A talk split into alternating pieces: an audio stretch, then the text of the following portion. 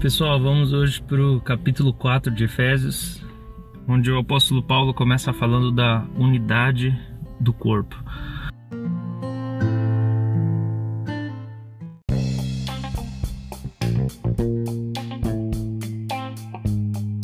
Agora o apóstolo Paulo ele vai passar por uma aplicação, ele vai passar por um aspecto mais prático da doutrina dele Aqui no capítulo 2 e 3 ele fala dessa unidade que aconteceu. Essa é uma palavra-chave da Epístola aos Efésios.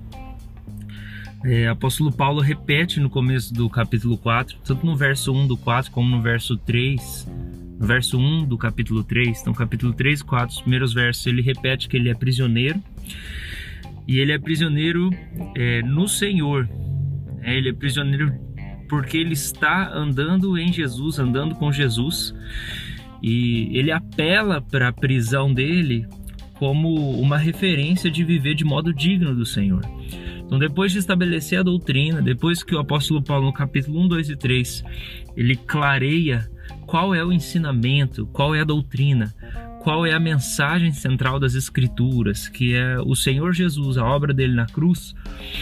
Então, ele aponta para ele mesmo e ele diz de novo: Eu sou prisioneiro do Senhor. Eu sou prisioneiro por causa dessa doutrina que eu acabei de explicitar para vocês. Eu sou prisioneiro. E aí ele faz um apelo no verso 1 e ele fala assim: Do mesmo jeito que eu sou prisioneiro por causa dessa mensagem, vivam de modo digno do Senhor. Então, o apóstolo Paulo está dando uma orientação.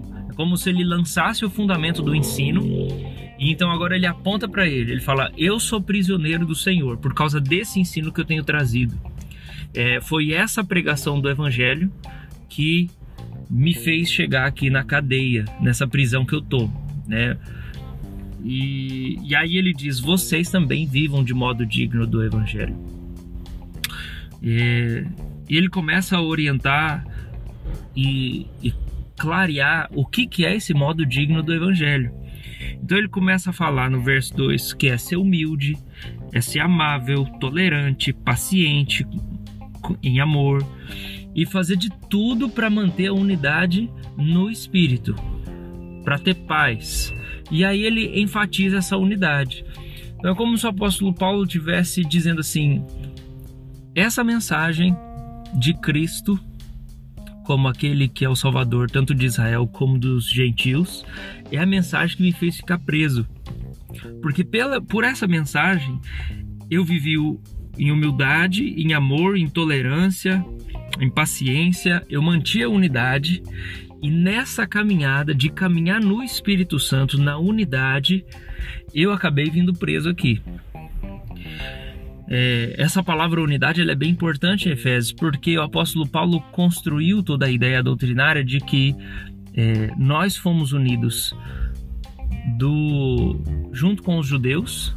Haviam só os judeus e aí agora os gentios são unidos e ele fala por isso nós temos que manter a unidade do espírito porque o que Jesus fez foi unir os dois em um só homem, em um só corpo para a habitação do espírito. Verso 4 ele enfatiza há um só corpo, um só espírito, assim como vocês foram chamados de uma só esperança. Então, ele começa falando que essa maneira digna de viver é buscar essa unidade. É a unidade desses grupos étnicos no Senhor Jesus Cristo. Gente, isso é um desafio muito grande para nós hoje, porque é, muitas pessoas não se sentem pertencentes à igreja, não se sentem parte da igreja. Muitas pessoas, é, esse é um discurso que a gente ouve muito, muita gente se queixando. Eu não me sinto parte da igreja, eu não me sinto pertencente, eu não sinto que eu tenho a ver com esse grupo. Geralmente, quando as pessoas falam eu não me sinto parte, eu não me sinto pertencente, elas estão falando assim: é, não tem alguém que cresceu no mesmo bairro que eu, que tem as mesmas piadas que eu, que não tem a mesma visão política que eu, que não torce pro mesmo time que eu, que não ouve as mesmas músicas que eu. As pessoas, quando elas falam que elas não estão sentindo parte na igreja, muitas vezes é porque elas querem alguém idêntica a elas. E essa nunca foi a proposta do Evangelho, porque o Evangelho é o início dessa unidade dos judeus com os gentios, que era uma cultura de ódio que existia dos judeus com os gentios, porque é, os judeus se viam como os puros, os eleitos, os separados, os escolhidos, o povo da circuncisão, o povo que oferecia os sacrifícios a Deus e que era escolhido exclusivamente. E aí agora Paulo diz que os gentios entram também. E as diferenças são imensas dos judeus com os gentios. Eles não ouvem as mesmas músicas, eles não crescem nos nas mesmas escolas eles não têm os mesmos é, ritos de passagem, eles não têm os mesmos elementos culturais, eles não têm as mesmas referências é, intelectuais, eles são completamente opostos. E Paulo está falando: mas procurem a unidade do espírito, vivam em humildade, sejam amáveis e pacientes. A propósito do evangelho desde o começo, para nós, igreja, não é que nós tenhamos é, relacionamento, que nós nos sintamos parte baseados em é, similaridade cultural. Nunca foi a proposta. Desde que a igreja nasceu, é a junção de judeu com gentil, e o gentil são é, etnias diferentes. Não é um o, gentios não é um país. Gentil é uma é um guarda-chuva que aborda pessoas de diversas culturas que não é a cultura judaica. Então a proposta desde o início da igreja é que nós lutamos pela unidade da igreja. E nós lutamos pela unidade da igreja, evangelizando pessoas que não são parecidas com, com nós. A, a riqueza da igreja é essa mistura de gente, onde nós podemos nos relacionar com pessoas que têm 30 anos a mais que nós, que não tem que talvez sejam semi-analfabetas, que não gostam das mesmas músicas que nós, que não são um é italiano, outro é carioca, né? É, outro é indígena, o outro é norte-americano que veio morar aqui, o outro é da Angola que está aqui, um veio lá do Nordeste, o outro é gaúcho e a gente vive essa unidade da igreja. Essa é a proposta desde o início. E o apóstolo Paulo enfatiza isso, ele fala como isso é necessário e num determinado momento mais para frente ele acaba falando sobre como é, Jesus deseja, no verso 13, que todos alcancemos a unidade que a fé e o conhecimento do Filho de Deus produzem e a gente possa amadurecer, chegando à completa estatura de Cristo. Então, qual que é a proposta de Deus para a igreja desde o seu surgimento? É que no conhecimento de Jesus nós possamos amadurecer no conhecimento de Jesus e experimentar a unidade da fé. E assim a gente cresce. Então, é, não tem como a gente experimentar o conhecimento de Jesus e a maturidade sem a unidade da fé. Esse é um elemento essencial desde o início. E ele diz que quando a gente experimenta essa unidade da fé com pessoas diferentes de nós por causa do Senhor Jesus Cristo, verso 14 estabelece: nós não vamos ser mais imaturos como crianças levados de um lado para o outro, empurrados por qualquer vento novo de ensinamento, e não vamos ser influenciável também e as pessoas não vão nos enganar.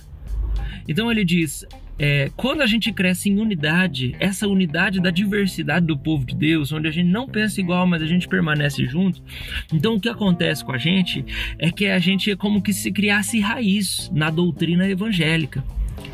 E o que acontece? Nós não somos mais influenciáveis. Nós não vem assim agora a teologia do coach e influencia a gente. Aí daqui a pouco a nova onda é a teologia X e influencia a gente. Daqui a pouco a nova onda que aparece lá é um movimento que tem lá em São Paulo que influencia. Outro lá no Nordeste, outro lá na China, outro lá na Europa, outro lá nos Estados Unidos e a gente não se torna assim essa coisa, que qualquer coisa move a gente. Não, porque a gente tá arraigado, a gente tá firme, a gente não é influenciado. Ele fala mais verso 15, em vez disso, falaremos a verdade em amor. Essa é a aplicação do apóstolo Paulo para nós. Esse é o ponto de partida das aplicações da doutrina que ele coloca no capítulo 1, 2 e 3 daquilo que Jesus fez, o plano secreto da vontade de Deus, de nos juntar a Israel, nos enxertar na videira, para que sejamos o povo de Deus, para que o Espírito de Deus habite em nós.